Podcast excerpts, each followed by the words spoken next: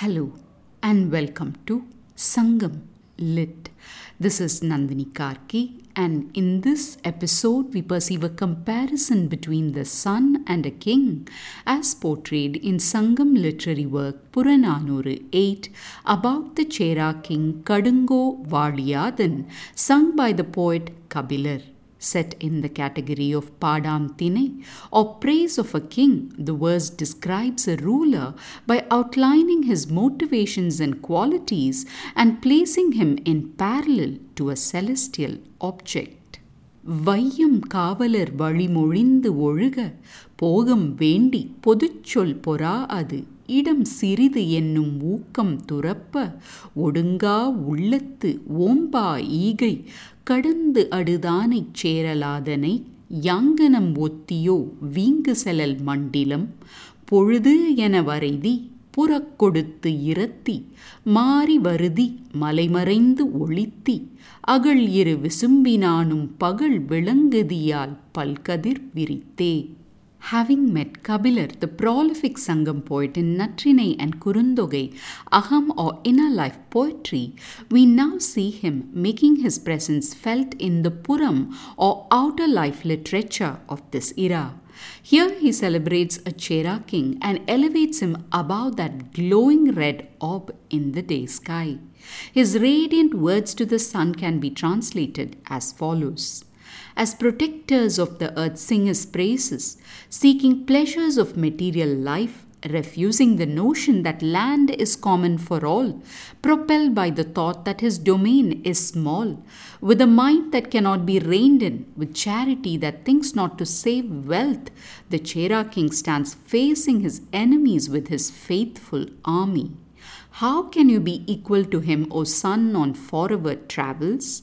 You claim only the day as yours. You run away and disappear, showing your back. You keep changing your positions. You hide within the mountain. All you do in the wide and huge sky is spread many a ray and shine during the day. Time to take a trip with the sun to get to know this royal one.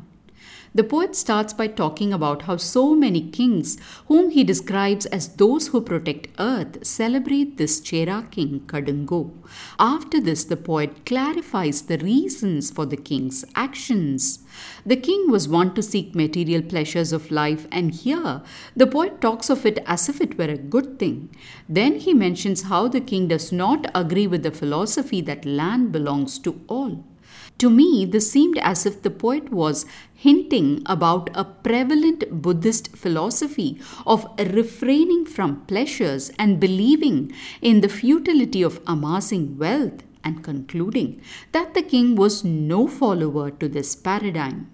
The poet describes how the Chera king seemed to think his land extent was small, and so he earned to expand his territory with a burning will, and that's why he stood on the battlefield with his fierce and loyal army to win over rival rulers. Amidst these warlike tendencies, the poet adds one more quality about the king, something even we can appreciate, which is his charity that gives no thought to saving for himself. After that portrait of the king, the poet turns to the sun and declares that you can never rise up to the level of this monarch.